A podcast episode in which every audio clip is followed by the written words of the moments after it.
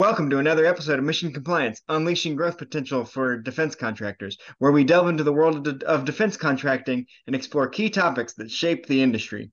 In today's episode, we embark on a journey to uncover the secrets of building a resilient and secure supply chain. Supply chain security is of paramount importance in, def- in the defense industry, where the flow of materials, components, and information must be protected from potential vulnerabilities and disruptions. From identifying vulnerabilities to implementing risk mitigation measures, we will explore the key steps and consideration necessary to create to create a supply chain that can withstand the test of time.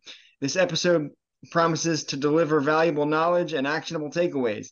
Get ready to fortify your understanding of supply chain security and defense contracting and unlock the potential for a resilient future. Let's go.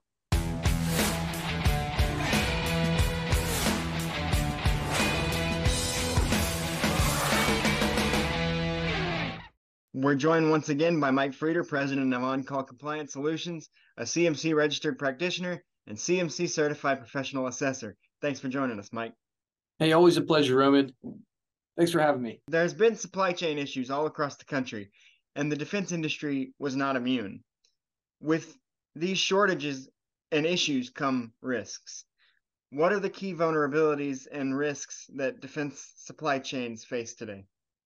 Uh, that's a, that's a great question, Roman. And you know, I think I think with you know the the sort of question and topic that we're getting into today, we're sort of going back to the origins of why DFARS laws have begun to really attack the risk subject, and also why you know DFAR 7012 came about when it came to um, controlled unclassified information, and also uh, you know why NIST SP 80171 all of a sudden went from something that wasn't the government's problem to something that the government felt was its problem and, and that they needed to step in and provide solvency for private defense contractors for.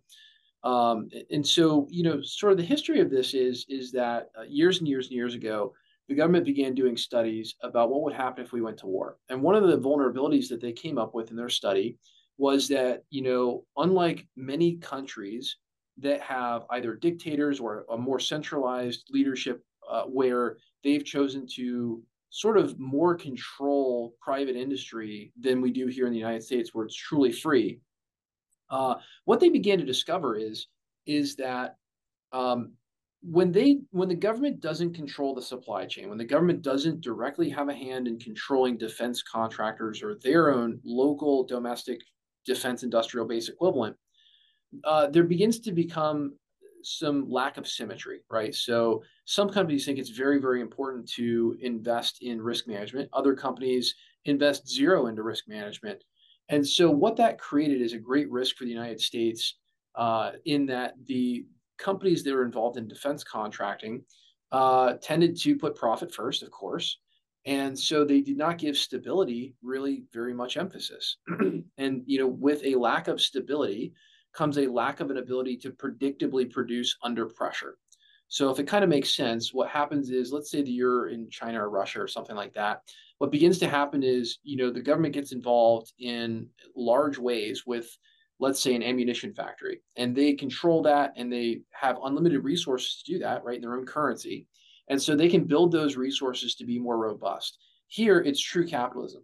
Uh, we really have to, you know, continue to uh, fund those companies through government contracts and things like that. And again, these are for profit companies. And so ultimately, it's just not built the same way. So, what we wound up doing is recognizing this risk. And we said, hey, look, we've got to put some policies in place to strengthen our supply chain. Because if we go to war and our supply chain is vulnerable, right? The person that makes the specific ammunition that, let's say, goes into an F 35, right? Maybe the people that make the Stinger missiles or something like that if they have a problem, we're screwed. There's not that many people in the world that can make those specific missiles that fit that specific plane. And because the government doesn't directly control a lot of these private companies, um, it creates this sort of ugly scenario where they they've really kind of make sure these private companies survive. It's in the United States government's best interest to really make these companies way more stable than the average company. So, as a part of that, they legally mandated that they begin to do things to stabilize themselves obviously cyber attack throughout the last 20 to 30 years has become a major major piece of warfare uh, cyber warfare may even be larger than traditional warfare. I would probably say that's a, a very fair statement. And so as a result, it's a it's a more than fair risk to analyze as well. And so as a result, ultimately the government said, hey, look, these small companies, mid companies, whatever, all private companies that are supplying defense and protecting our country here, they have to by law bring in risk management uh, you know capabilities and we need to help them. And that's when they basically said hey look we're going to provide you with a roadmap to do it and then we're going to make this stuff into law. And the ultimate goal of this is to make a resilient safe and reliable supply chain for the united states and its allies to produce war material okay? So should we ever be attacked or if we need to go attack somebody else we need to know that there's always going to be more bullets that'll go in the gun Interestingly, this is the exact issue that Ukraine has. This is precisely the issue that Ukraine has. They cannot get enough ammunition in the country. They cannot get enough, uh, you know, guns to fire that ammunition in the country, and they literally have a massive supply chain issue. And in fact, when Ukraine has been winning, it is because their supply chain to the battlefield has been superior over Russia's supply chain to the battlefield. Um, again, the very beginning of the war, another great example of this is Russia had one big giant column headed from the border to Kiev uh, of of military uh, vehicles and food and you know artillery, etc. That was it. It was like this one column, and all they had to do is basically cut off the column. The supply chain was dead, um, and they left a lot of soldiers in that column. Uh, pretty much, there. I mean, those those were people that were that were sitting ducks, and so ultimately the whole reason why all these DFARS clauses got changed and why NIST SP 800 is there and why CMMC is here is ultimately to make the supply chain more resilient against a risk that most business owners don't understand very well. They don't understand that cyber attack is already happening to them. They don't understand that there are dormant attacks that could wake up, and they need to get things in place such as SIEM solutions and firewalls and all kinds of things that are far more robust than the typical average defense contractor has in place and real cybersecurity and real risk management, all of those things have to get into place. And if they're not, it leaves not just our entire country vulnerable, but also leaves that particular company vulnerable because ultimately, if they walk in the door, and this is just about every company that I know, they walk in the door and their computer systems don't work, they're not making payroll, they're not invoicing, they're not delivering, they're not producing, they're not doing anything. And that's how that's how reliant everyone has become on computers. So as a result, um, you know, again, that's why it's such a paramount issue. It's why we're taking so much time and effort to really dive into this and make it law. And the government's doing the heavy lift in terms of telling us what we need to do to be safe, and they're constantly evolving this.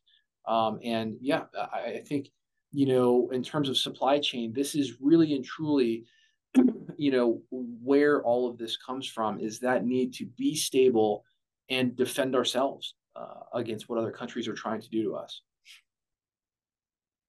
Yeah, you know, su- supply chain issues can cause a real, real problem for a lot of people. Like you mentioned, uh, Ukraine is is having issues right now. They're not able to get the ammunition and the weaponry that they need, and and that's part of their struggle. So it it definitely creates a problem in the defense industry. But um, when issues arise in business, regardless of what field it's in, whether it's defense or in any other kind of business, versatility and agility are are important when keeping your business operating. That being said, what strategies and best practices can defense contractors implement to enhance their supply chain security? Great question. You know, and interestingly, when we work with clients one on one to help them get compliant and understand what these regulations are all about, we bring a litany of standard operating procedures, uh, policies and training to the table. And we do this for our clients because the average client, even large clients, I mean, Fortune 500 companies, do not have a good plan in place and they really don't know how to address this issue. Um, so, you know, I'll tell you the first thing is if if you're in this situation, I would definitely recommend reaching out to us because it's not it's really hard to start from scratch. Uh, I'll just be honest with you, it, it is.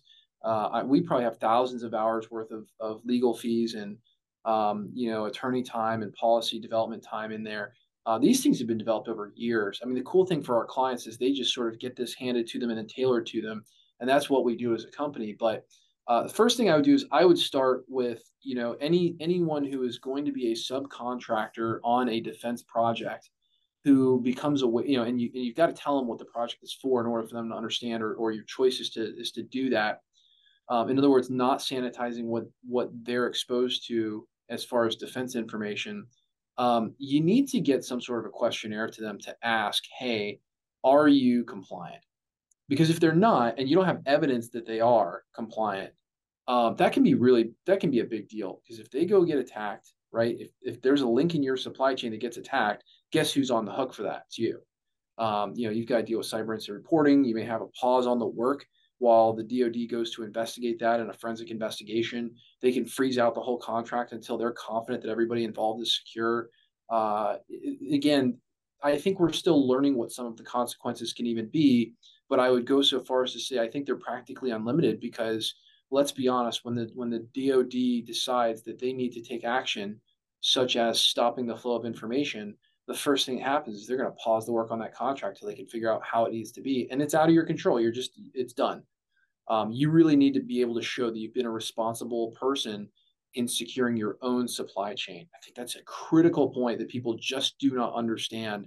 If you're going to pass defense information to a subcontractor, you better be prepared to back that up with something in writing stating that they are saying that they're compliant. So we include that policy for our clients. Um, I think the other thing is we do training with our clients to explain to them how you have to work with subcontractors. Um, it's not the same as in private industry. In private industry, you do what you want.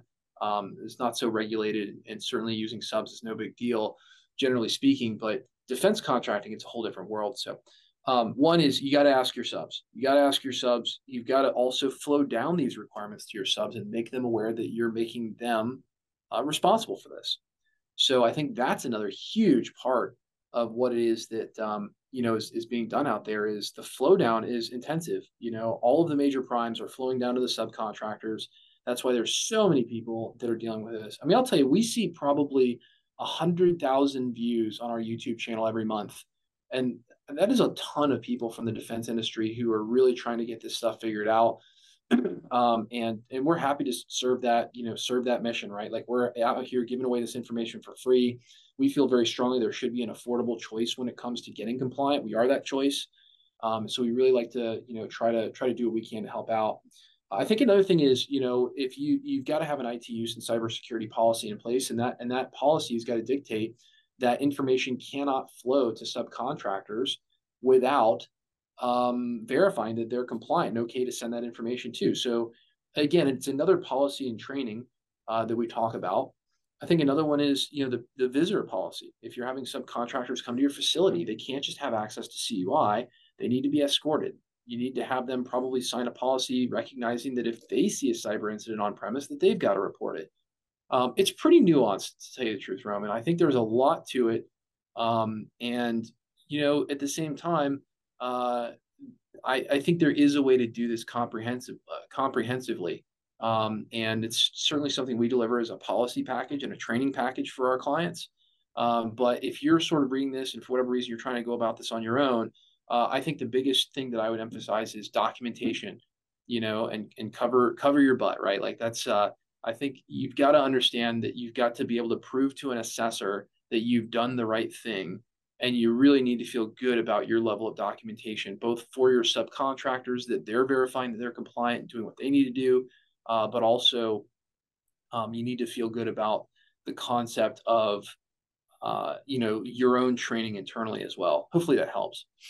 Yeah, no, absolutely it does. I think there's a lot of good tips in there. Uh, we're gonna we're gonna shift gears a little bit. Uh, pun completely intended for this next question. Um, with with time comes innovation. Like everything else, technology can be a huge asset. What role does technology play, if any, in ensuring supply chain supply chain resilience in defense contracting?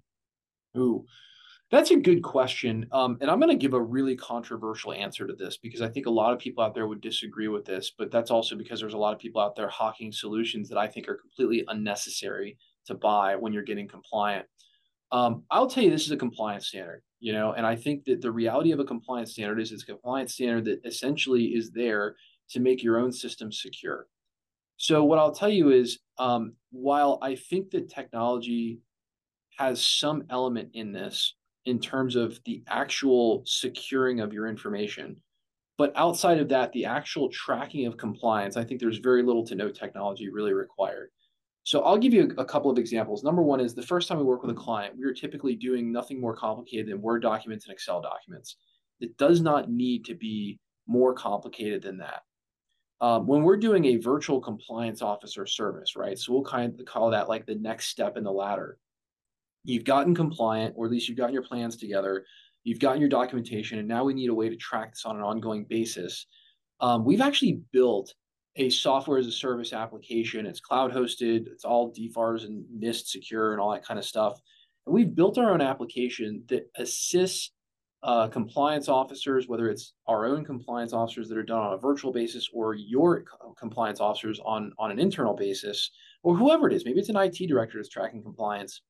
And we've built an application that allows them to have a system security plan, have a plan of action with milestones, track the changes, log every change. Um, also, a central housing for policies and documentation, training videos, everything really associated with compliance. Uh, it's a central portal for that. And it's really cool and i like the solution a lot and we went to great lengths to build it because you know we need to manage compliance in mass and there's a, a really big reason which is you know our compl- our clients really get audited. You know it's not a it's not a joke. We come into contact with dcma a lot. We come into contact with uh, dibcac a lot um, we work with other cmmc third party assessors. And so we needed to build a way and this is maybe the biggest benefit that if you get audited we needed a way to make it so that an audit wouldn't just absolutely consume someone's life for weeks on end. Because there's 110 technical controls. There's typically thousands of pages of documentation involved in even understanding the standard let alone actually proving that you're compliant with it. So you know again when you get into the network documentation it can be quite lengthy and we needed a way to hand over the keys to a compliance portal to an assessor say here's all your stuff call us with questions go away so that the IT director can go back and do their day job, or so the general counsel can do their day job. Um, you know, because again, compliance is typically a very small role in anyone's position unless you're a big enough company to have a compliance officer. So, in that aspect, technology plays the normal role, which is a time saving role, a, lever- a leverage role, um, and again, just generally speaking, uh, a really good way for companies to take advantage of efficiency. Um, so I think in that regard, it does work. But is it necessary to actually accomplish compliance? I would probably say that outside of some Word documents and Excel documents, you can do it without that stuff. You know, I, I think that you sort of have to choose your own luxury, if you will. And so I think that it's in some ways the compliance aspect is far more rudimentary than most people think. Now, that's getting compliant. When it comes to actually securing your network, um, there is no question. Obviously, that's done with technology. It's done with training. Training is obviously easier to deliver when it's done over technology. Um, you know how you sort of manipulate and manage the ongoing compliance requirements is another huge factor. It is challenging to keep up with all of the updates of compliance. Every single year, I say to myself, "Huh, NIST SP 80171 really hasn't changed this year," and yet I find that we learn more and more as the government releases more and more information, the Cyber AB releases more information. We just generally learn more and more about how to do this better and better. Uh, I will tell you in the last 24 months, the number of policies and standard operating procedures we're delivering has tripled. Uh, we've really stepped up our level of documentation delivery. We've really stepped up the number of things that we're telling clients to do from a policy perspective. And so I think, again, maybe that's not technology, maybe it is, but I think in that aspect, there is more to keep up with.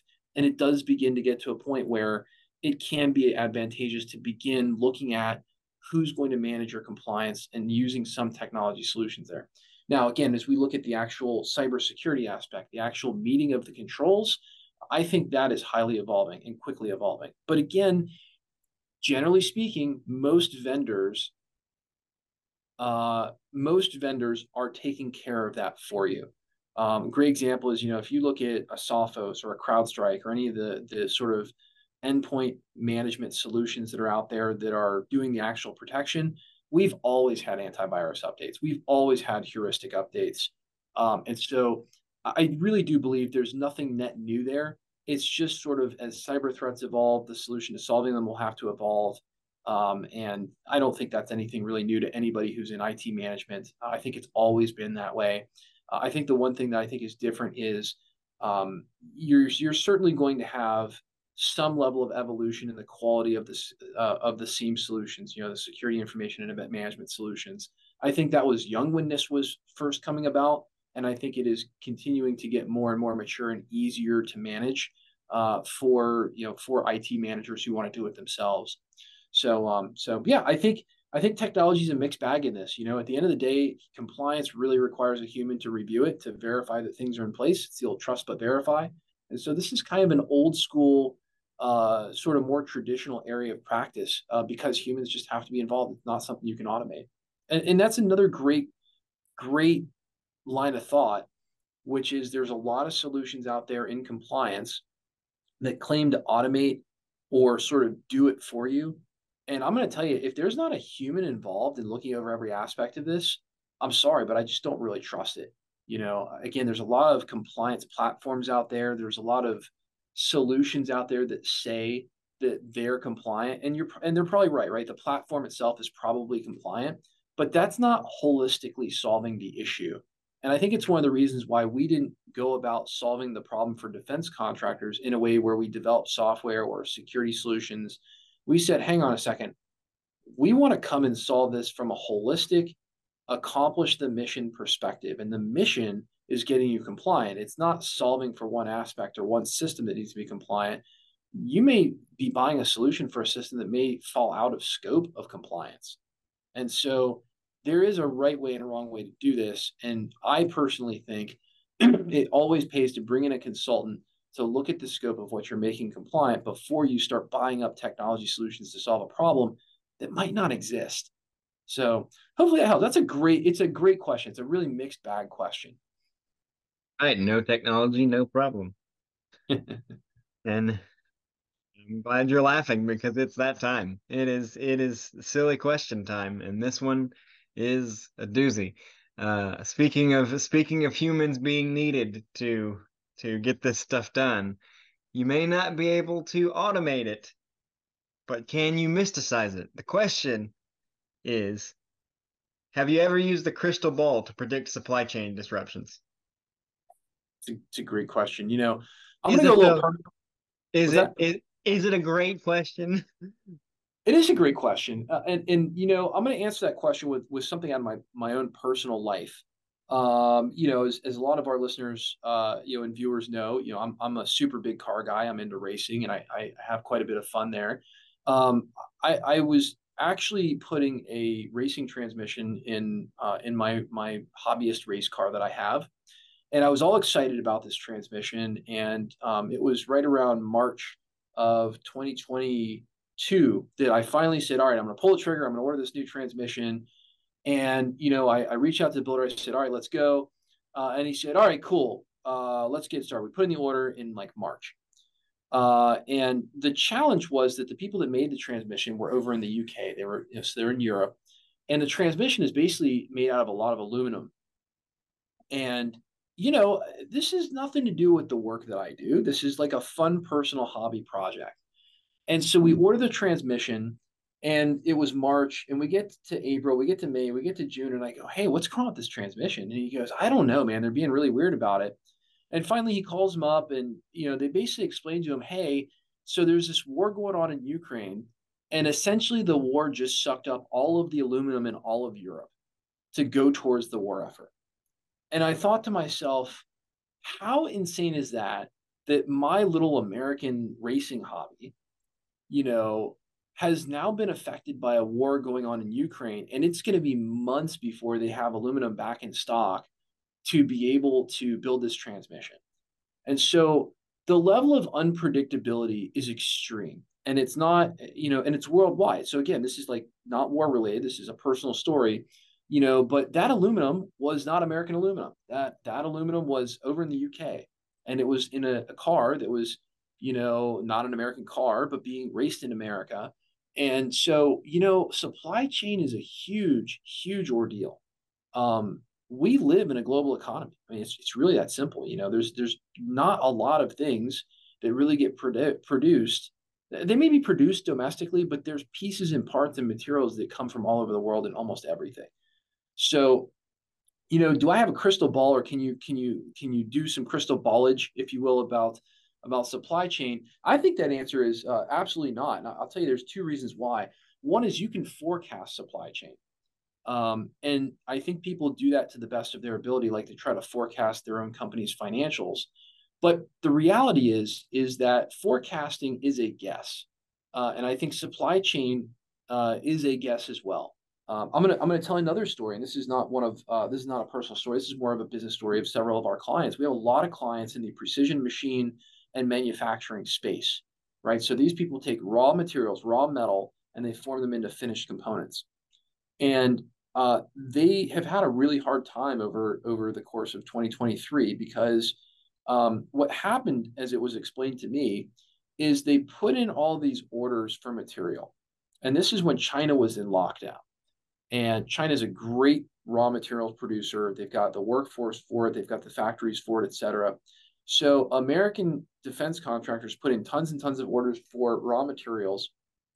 And what they did is they put in the orders and they were warehousing them. They were buying extra warehouse space because the, the problem that they had before this was they couldn't get the raw materials.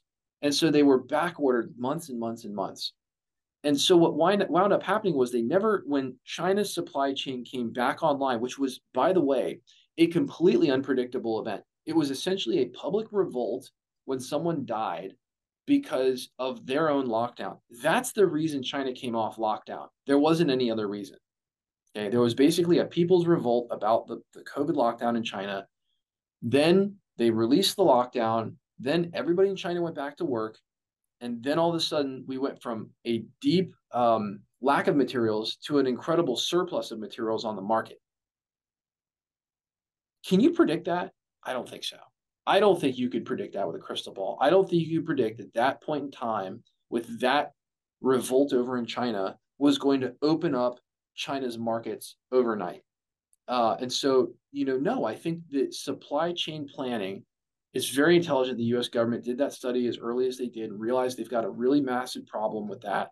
Um, and I think for for you know us, you know, or or you, if you're listening to this, you know, this podcast or seeing this on YouTube or wherever you're seeing this, I think it's incredibly critical that you understand that you play a huge part in that. It's really a big responsibility to do supply chain planning and most importantly, securing your systems so that you don't have an operational fault uh, from a cyber attack, and you're legally obligated to do it anyway for the defense industry. So, no, uh, no, I don't think there's a crystal ball, but I tell you what, there is. There is a way to plan for it. You know, supply chains ebb and flow, but you know they don't have to ebb and flow that much.